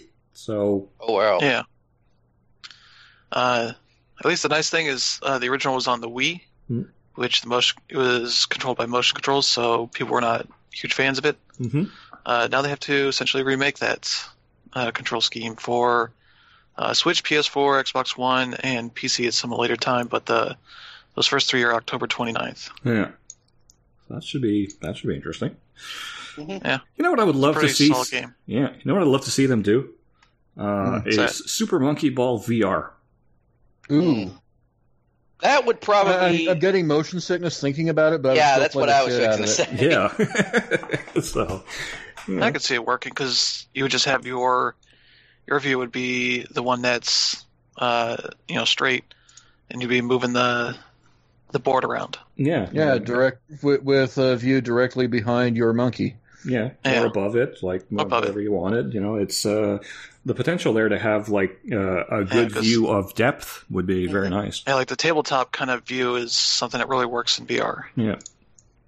So, uh, so yeah, I'm kind of now that it's coming to PS4, I'm kind of down with this. I'll be playing that. Yeah, Uh, so Nintendo kind of announced a new Switch, but not really, but kind of. Uh, we Sort had of. we had the Switch Lite last week that we talked about. Well, this week Mhm. it's the standard Switch. It's getting an update.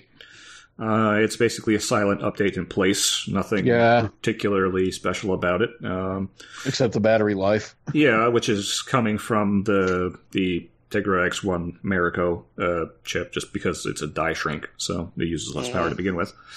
Uh, it can hit the Yeah. same clocks as the standard Switch at a lower voltage, which translates to better battery life. So and significant better life too. yeah, Uh, like their lowest number is 2.5 on the original and 4.5 here. Mm-hmm. Uh, 6.5 at the max to 9. Yeah. Yeah. She's like, all right, maybe I go for this over the light. Yeah. Just Also- wait for the light for another time. Yeah. Also has the potential of uh, faster clocks to begin with because of that uh, die shrink chip. So whether currently from the firmware analysis that people have done, there's no plans to do that, uh, but they could. So Switch games could potentially perform a little bit better if Nintendo decides that they wanted them to. Yeah. Yeah, it's worth mentioning. I mean, uh, Yeah. this isn't the Switch Pro people are waiting for, but you know, if you're going to buy a Switch, chances are it's probably going to be one of these. So, hmm yeah, Yeah, just make sure you look up what the, the difference of the boxes are. yeah, Make sure you're getting the right ones. yeah. So, although if you're not, you know, if you're somebody who's going to be playing and docked about it does, it's not really. I need matter. I need it to be listed as new new Nintendo Switch. the new new, The new new. Yeah, they they just keep adding a new every year. Um, so by 20, 2025 will be like the new new new new new new Switch. Uh, of course, that, that's something Apple would do. Or just put the exponent up there like new to the fifth power. Yeah. uh, so what is? Oh, Nintendo's also in a little bit of legal trouble apparently for uh, uh, Joy-Con Switch drift. Switch Joy-Con. Oh, Saw that drift. Good. Yeah. yeah. Uh, yeah, this this is got like announced. Sony level fuckery, man. Hmm. Mm. Yeah, it's filed by Ryan Diaz in Seattle, Washington. Alleges Joy-Cons overwhelmingly experience the drift issue. Uh, given enough time, the problem becomes unfixable, and games will perceive analog stick movement without any such input. Yeah. Uh, yeah, he activated Nintendo's warranty for Joy-Cons after first experiencing the problem sentence in. Only have it crop up, up again a few months later. Hmm. And after one fix, one attempt, uh, Nintendo makes you pay for it. Yeah. Um, I get the sense that the Joy Cons were not entirely the most well thought out pieces of equipment, hmm Uh, thought out in what sense? like at all. um, Well, conceptually, they're fantastic. yeah, just engineered. Uh, I don't think they uh, they quite got it right. Yeah. Yeah, because at launch they had the sync issues for some people. Yeah. Yep. Uh, and this time around, it seems like the the sticks just don't work as well after a while. Yeah. Uh, And which fortunately for me, it's not been an issue, but I don't use it as much as probably some of these people do. Yeah. Well, I play docked all the time, so I just have a controller plugged in. Yeah, unless you're playing a game that doesn't support the Pro Controller or anything like that. I don't play any games that don't support the Pro Controller. For me, that's Pokemon Let's Go. Yeah. For some reason, decides it doesn't want to because it's not like that thing doesn't have gyro and it could do this exact same stuff the Yeah. Switch or the Joy Cons can do. Could. Uh, Yeah, so- I know. For me, I'm I'm waiting for one of mine to start drifting because I play mostly in docked, and now my kid is playing um, the ever living fuck out of Mario Maker Two. And you know the thing is, I, I think a lot of people wouldn't be nearly as upset about this if they weren't so fucking expensive. Yeah. You know, or if you could just Yeah. buy one. You know, Well, you yeah, I think can't. that's the thing with the the way they have the the different controller uh, colors Hmm. coming out. It's like Hmm. you can't buy one by itself. Yeah. yeah. Unless you buy get it secondhand. one. Yeah, Yeah. But and it's like people are like, I just want that new purple one that's coming out, or Mhm. I want the blue one. Hmm. It's like no, you got to get it blue and I forget it's blue and orange. Yeah. I think it's like red and purple or yellow and purple, something like that. People are like, you know, these if you do complementary colors, uh, these are paired wrong. yeah, kind of. It'll be purple and orange, and the, the blue and the, the yellow. So, all right, is there a way to join this uh, this class if uh, you're experiencing It's not. this? I don't think it's at that stage just yet. It's going to be, though. You know it. Yeah. Yeah. Yeah, the let's see. Yeah, they talked to a lawyer who seems to be uh, not on board with this. Says for Nintendo, the best case is it gets dismissed or the class does not get certified for some reason. Worst case, Nintendo faces millions in damages and millions more in attorney's fees. But I think that's pretty unlikely. Yeah, we'll see how that goes. Yeah, so yeah. Uh, so Nintendo uh, decided that uh, it, it would be a good idea to delete some uh, Super Mario Maker levels from one of its biggest uh, supporters. Uh, and not really give much of a reason. Mm, Yeah, it's so this uh, is Grand Pooh Bear, who uh, last time around with the the first game also had issues. Uh, usually stemming from his username in the game being uh, Pooh Bear, mhm. having some variation of that uh, sort of thing, or having Pooh as the name or something like that. Oh, for Uh, fuck's sake! stupid stuff like that. Uh, but this time around, everything he's gotten uh, uh, about this level, particularly, there's one called, uh, let's see, he made a Kaizo level called Pile of Poo Kai Zero G, uh, which then he got an email uh, from them. It's like, uh, course, uh, all right, it says violation, inappropriate and or harmful content is Nintendo's final decision. Uh, if violations occur, continue. Uh, other actions, such as restricting usage of Nintendo account services, may be taken.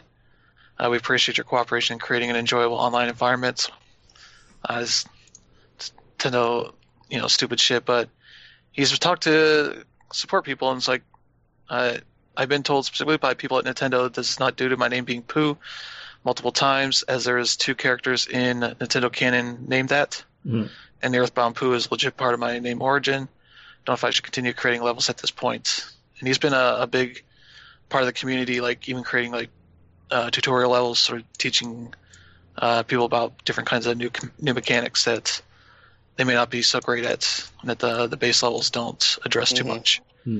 Uh, stuff like that, and like just getting this weird lack of information of what is the issue and how he could further avoid it in the future. And like his username in the game is just GPB, so not even like That's not even his the issue. username is an issue. Mhm. Yeah. Uh, where it's like, you know, if you're gonna try and uh, you know curate a community here, uh, being so vague about what issues people have with game with the the levels is not a good way to keep that going. Uh, and it's especially when uh, it's one of the the top makers in the game. Yeah, you, Uh, you, you'd think you'd want to at least, you know, uh, reach out to this person and, like, you know, explain. But uh, Yeah. Nintendo doesn't communicate to anybody very well. No, And this is a this is a game that just ignores your Switch friends list completely. Yep. Mm, So if you wanted to follow any of those people and see what stuff they're making, you have to go outside of the Switch ecosystem to find out their codes, Yeah. 'cause- that sort of stuff. And I would not be surprised if this was uh, something that I don't know a bunch of assholes decided to just flag his level uh, a bunch of times, Could be. and it gets uh, you know sent to moderation for that, yeah. and then they just since it's, it's no longer Nintendo, play it. everything's automated. So mhm. and they don't play it, so they're like, all right, this, this is getting flagged, so obviously there's something real bad here. Yeah. Uh, we'll just delete it. And, Yeah. Like you can't re-upload it Yeah. either, so you'd have to completely remake it from scratch, Hmm. and maybe figure out what might be either the level in the game, or hope that people don't be assholes again. Hmm. Yeah, Yeah, and on the internet, that's a, Hmm. it's a strong hope. it's a big ask. Yeah. Yeah. Yeah. Have we mentioned that Nintendo um, has issues with uh, online services? Um, I'm, I'm not sure if the topic has I mean, ever come like- up on the show like- before. Not today. Oh God. Uh, well, hopefully that gets resolved at at some point. But I mean, remember what they did with the original Mario Maker, which basically like the levels just disappeared when they decided that uh, man they were tired of supporting Yeah. the whole thing. So Mhm. and that wasn't very long after the original game's release. So I, I, I don't know. I mean, I'm not sure you could actually, in good conscience, actually support a Nintendo Online service. So. Mhm. Uh, what you could support though is 8BitDo and their SNES uh, Pro controller, which looks amazing. Yep. Uh, yeah, it's gonna be out August seventh, and they've done some really cool stuff here.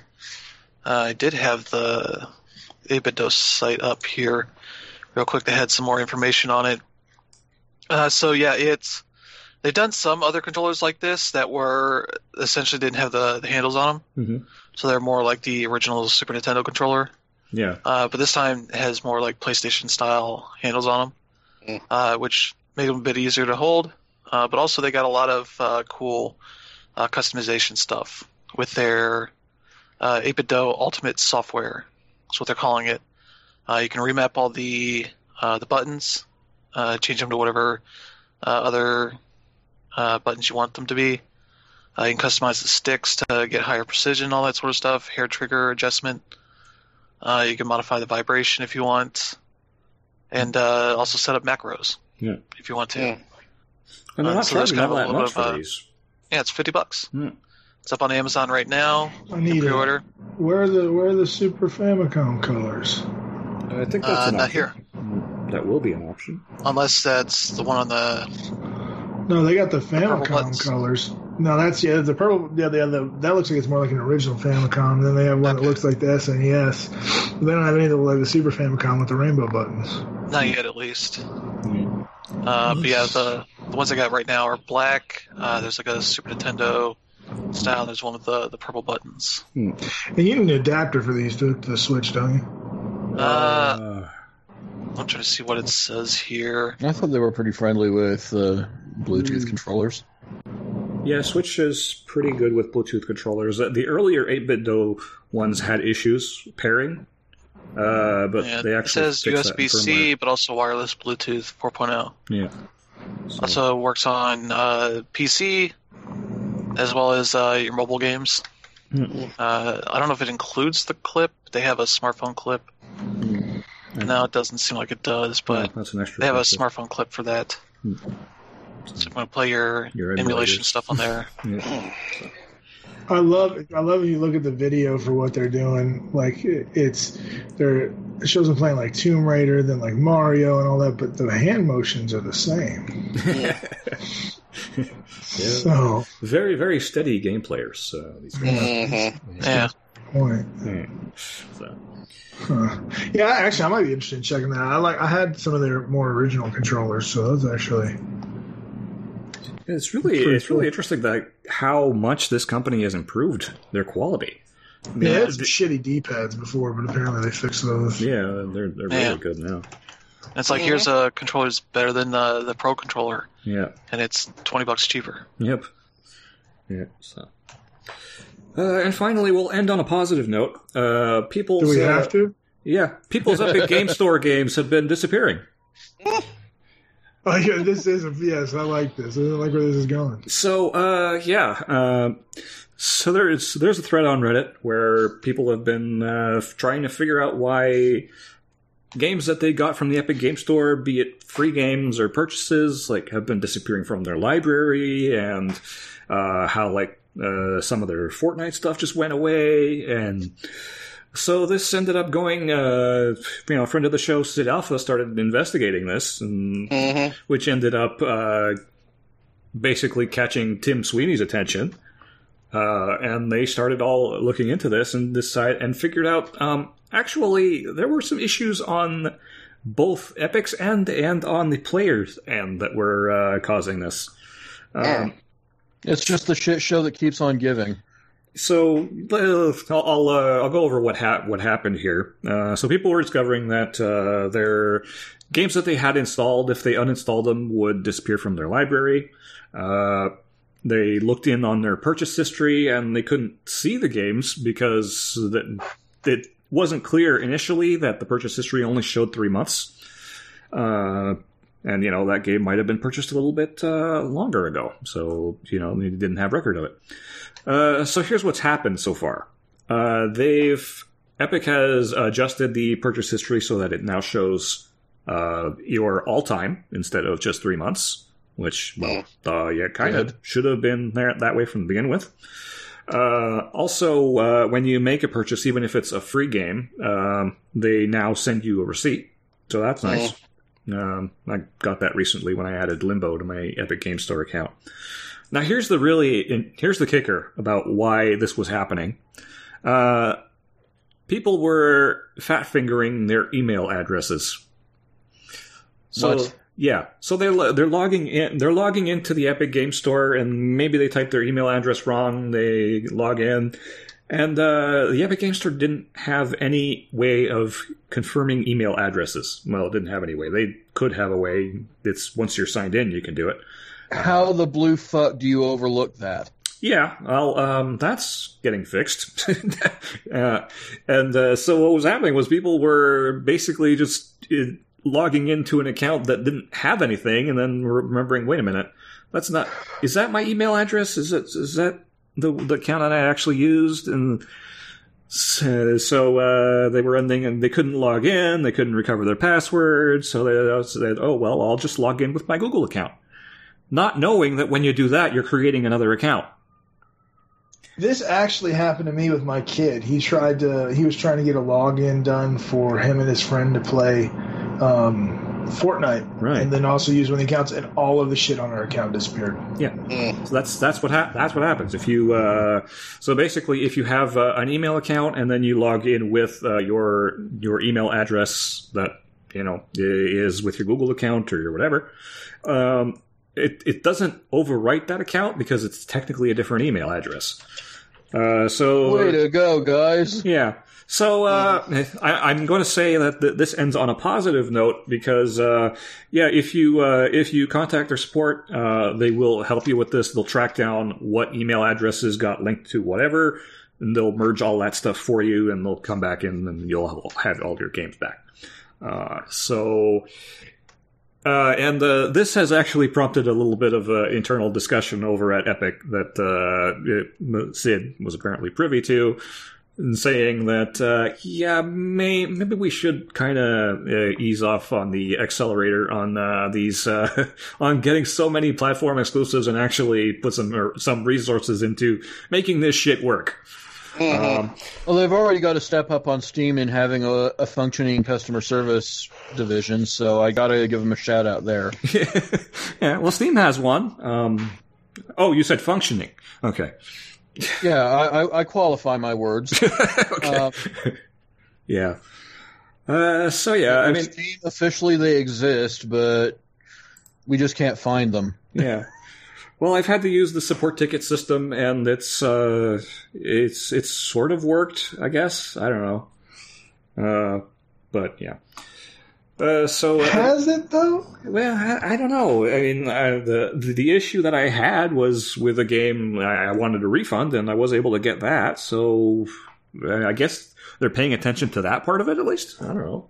So, uh, but yeah, what uh, basically uh, when it boils when it boils down to it, uh, the Epic Game Store is slowly but surely improving. Whether you like it or not is completely up to you. Um, Mhm. it seems like they're actually interested in you know making things work better which uh you know given that they are the Are upstart even they though? i don't Like, I'm know gonna do. I'm gonna do like the Thor face. Like, real? Are they though? like, I, I don't know. It's still. It's still shock. Like, I. I wonder how long this is sustainable for them because they can't be making money at this point. Like, they can't be, and they're giving away games. And they're paying out the nose for exclusive. Like there was some developer, I can't remember who it was. I was reading about it when I was on vacation, who came out and was just like, "Yeah, they fucking paid us a lot of money, and that's why we're going with the Epic Store." yeah And cool. I'm cool. I appreciate the honesty. It's, But it's one of those competition. It's it's a part of um, having a, a competitive marketplace. Yeah. But well exclusives aren't competitive exclusives are anti-competitive by their nature. well, nature regardless, I mean, you can look at it that way, definitely. But the thing is, is the, the fact of the matter is, this exclusivity is costing them money, right? Yeah. Like, and the free games have to be costing them money. yeah because they're paying and I don't each imagine, right? I don't imagine they're making a lot of money. So, and even though we know Epic has a lot of money, and this could definitely just be a Microsoft style mm-hmm. thing where it's like, look, we'll just, you know, we'll we'll get the shit kicked out of us essentially until we can be competitive. And we can lose that money and try to gain that hold. But the thing is, the most interesting part out of all of this for me, and I always go back to this, is that for me, and maybe it's for you know other folks, maybe it's for you guys, I don't know, but you have to give me a compelling reason as to why I would choose the Epic Store over Steam. or or GOG or or being able to buy a Steam key from somewhere else, like any of those things, right? You have to give me a, a good reason to do that. And so far, the the exclusives that they've secured are not a good reason. All of the stuff that they have around uh, that where their store is lacking and is deficient is not a good reason. Um, trying to clamp down on on customer feedback. Not a good reason. Now, I will give them credit. When I actually reached out to Epic about that whole snafu with Nathan's uh, Fortnite account and everything, they were pretty quick to respond. Got to give them credit for that. Um, but it's still not it's still not enough. You know what I mean? Like if you're going to be breaking into a marketplace whatever it is, whether you're selling physical goods, digital goods, whatever, you have to be able to offer something that the competition can't. And they are so far behind that it seems like the, the thing that they thought was the best thing to do that, that they could offer that the competition couldn't would be exclusivity. But that's still not enough. Like that might have made a difference to me in the 16 bit era. But I don't give a fuck now. I don't have enough time to play games most of the time as it is. And there's probably 35 versions of whatever game that's out there that I want to play. Like, I was pretty interested in Borderlands 3. Not that interested for all the bullshit that they've pulled.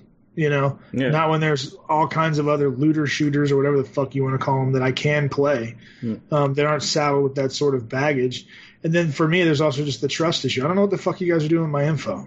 Yeah, they, they've um, that's that's one big specter that they still got over their head. I mean, uh, there's that Tencent connection from uh, from China, and well, um, while they've uh, gone on record as saying they don't have a controlling interest, it's still forty percent. That's a lot. There's a lot. Yeah, that's that's enough to be throwing around to be like, hey, you're gonna do this. Hmm. You know? So, yeah. I, I- mean, if if you're going to get into this market, I mean, you can't just be as good as the competition. Uh, you have to be a cut above and then some. I mean, you, it's got to be like if you're getting into this market, you have to be the obvious choice. Uh, and Epic Game Store just isn't that right now. Um, there's just there's so much that they need to address, and uh, exclusives aren't going to cover it. I think right now they're coasting on the the Fortnite money because that's still Yeah. making them bank. Uh, but how long is that, That gonna well is last? drying up fast, though. Yeah, I mean, at most they probably have another two years uh, of that before you know. Mhm. So realistically, they've got about two years to get the Epic Game Store to at least be on par with Steam, and then Well, see, and I think I think that was their intention was is that like one thing you have to give Epic credit for, right? Like when they pivoted on Fortnite and everything else like that, they saw a lot of these changes coming, and it's paid off for them really, really well. And so I feel like them moving into the storefront situation was also done because they were like, we're we know at some point this is gonna this is gonna dry up, so let's get um, let's get something else going that's going to you know help supplement that so that can be the next phase of, of what we're doing. But the thing is is they've, they've offered all kinds of compelling reasons for developers to be there. And i could totally see it. Like if you wrote this down on paper okay if we can secure the developers and get the kind of games that people want then people will come to our store. But at this point i mean with with how ubiquitous steam is and then just the options that you have for buying steam keys and then not to mention any of the feature sets or anything else like that. I mean, you're just there are people that have been on Steam since what Steam started in what like 2005, 2004. 2004. Mhm. So you're 15 years of people having you know collections and everything else like that. How do you really fight against that? Okay, well you know get exclusives, but I'm sorry, this is not the console space. It's not going to be the place where people are going to go. This is the only place that I can play X. And even then, we've seen developers hedge their bets against that. Like, yeah, we'll be exclusive for you know for some of them, we'll For be exclusive on on Steam for, or on Epic for a little bit, but then you know in a year or six months or whatever, we're going to go over Yeah. you know, because that's what we need to do that makes sense for us. So at this point, I mean, it, it almost seems like they're really taking a console war style idea and thinking that it'll work in the PC space. And I just, I think this is, this would have worked 10 years ago. It's not going to work now. No, it's not going to work now, especially since piracy on the PC is so easy. Uh, It's it's not as locked down Yeah. as uh, as the console is. So, you know, if that's going to be that's always going to be a problem for for you know developers on the PC. If you're and if you're like limiting your game to a storefront that nobody really wants to support, You damn right. You, you- you're going to see a big spike of piracy for that game. Yeah. So uh, yeah, expect to see Yeah, Borderlands real- Three pirated about six hours after it's released. That's what I'm really curious about. I think Borderlands Three is going to be the is going to be the breaking point. I think for a lot of that. When you look around and you go, "Holy shit!" Like everybody's stealing this game. Yeah, You know. Then it's because a lot of times too, piracy isn't about money; it's about access. yeah. You know, um, Unless you're You some saw- indie developers who say uh, we would rather you pirate our game as opposed to buy it from G2A. But yeah, Mm-hmm. that's Yeah. a thing that happened. Yeah, but I think a lot of times it's about it's about access Yeah. and, and having that price point be easy enough that it's just easier to pay for it than to steal it. Yeah, I mean, of course, you're always going to have people that are going to, you know, I'm going to prove the point just to fuck them, you know, but not everybody works that way. And, Mm-hmm. you know, it's the reason why you've had stuff like Netflix and HBO Go and everything else like that take off. Uh, It's because the access is easier than, than stealing. yeah, And but now there's I think for a lot of these folks there is a a sort of a personal stake in this, like really fuck epic, you know, like like that sort of attitude, you know. Um, for a lot of people, that's that really is the case. They just well, they don't want to have anything to do with them. But yeah, so that was one positive little influence from uh, from this week. Uh, they had a problem and they actually responded to it in a uh, you know in a decent way. They didn't uh, they didn't deny that it was an issue. They said, "Hey, uh, if this is a problem, uh, tell us about it. We'll try to fix it," and they did. Okay. So still not buying shit. The fact that you can put a bunch of free games over there and I still don't want to buy shit from you is astonishing to me. Well, I'm like my my free game library from there is uh, is growing on a you know a couple of weekly basis because they keep uh, they keep giving it out. Uh, but it's like for me to actually put my credit card information into that store, Yeah. I, I'm I'm not there yet. I, it's just the, the as I try to shop around on that store, it's it's slow, it's chunky, it's uh, you got to give me a really good reason Right. to want to use it, and they they haven't done it yet. So Yeah, and that's then that goes back to what we we're talking about. You got to give a reason to, to make people want this, and Mm-hmm. I just I just don't think they've come up with anything uh, anything compelling. no, not And, yet. and and a bunch of these free like now you give away Borderlands three for free. I'm sure some people were like, well, time to switch over. But you know, at this point, I mean, like looking at some of the stuff that that's come out, like I mean, like what was what was this week's Limbo? Limbo. got like five. Like, I got that free on Xbox. Pretty sure I got it free on PlayStation. Like that's not a draw for me. Yeah, we- we've all pretty much been initiated at this point. Yeah. So, yeah. So, anyways. I'm curious, but I should look at what I have here. Like, what do I've got? One, two, three. I like 12 or 15 games for free, and it's all shit. So, Transistor, I already own that. Torchlight, wow, I owned that 10 years ago or whatever. yeah. World of Goo, I got that on my phone. Mhm. The Witness, I got that for free on PlayStation. Thimbleweed Park, I bought. Um, but, yeah, that's a good one. Yeah. Uh, I don't remember playing Slime Rancher or anything. Rhyme, I think I got for free with somebody. Yeah. Jackbox Party Pack, I did not. I don't know what Stories Untold is. And then they got like Last Day of June, City of Brass, Kingdom. I've never fucking played those. Subnautica, I know is a good game. And then Axiom Verge, I bought because you know we love that game. Yeah. So, I would love to ask Tom Happ what he got for putting Axiom Verge on there. Hmm. Yeah. I'll I'll reach out to him and see if he's willing Yeah, to we- Because you know we He'd can be sit a here, good guest sit to here- bring back. Yeah, hmm. he, we can sit here and talk all this shit about him, but you know, I, we know developers, not not Tom, but the Epic Game Store, and uh, that's what I mean by talking shit. But we know there are a lot of developers that they're really happy with this. But I wonder, I really, I would love to talk to some developers or publishers to see what the money is that they're getting, not just for their free games, but what the actual sale of these games on the Epic stores is amounting to, particularly compared to Steam. I would love to see that data. Yeah. We'll wait and see, but uh, as as it is right now, I think we're going to call it a week. So yeah. Uh, so reminding everybody, if you haven't subscribed to the show, you can do so on anchor.fm slash d0update. Head over there and hit that subscribe button, and it'll bring up a nice little menu of services where you can uh, get us, uh, including Spotify, Google Play, and all your all your favorites. Uh, you can also leave us a message there. So uh, yeah, send us a voicemail, and uh, we'll probably play it on the show if we ever get any. Uh, so yeah, with that, I have been Filippo D'Onofo, and for Patrick Mifflin, Brandon Perkins, Chris Logie, and Lee Lamb, we'll see you next week.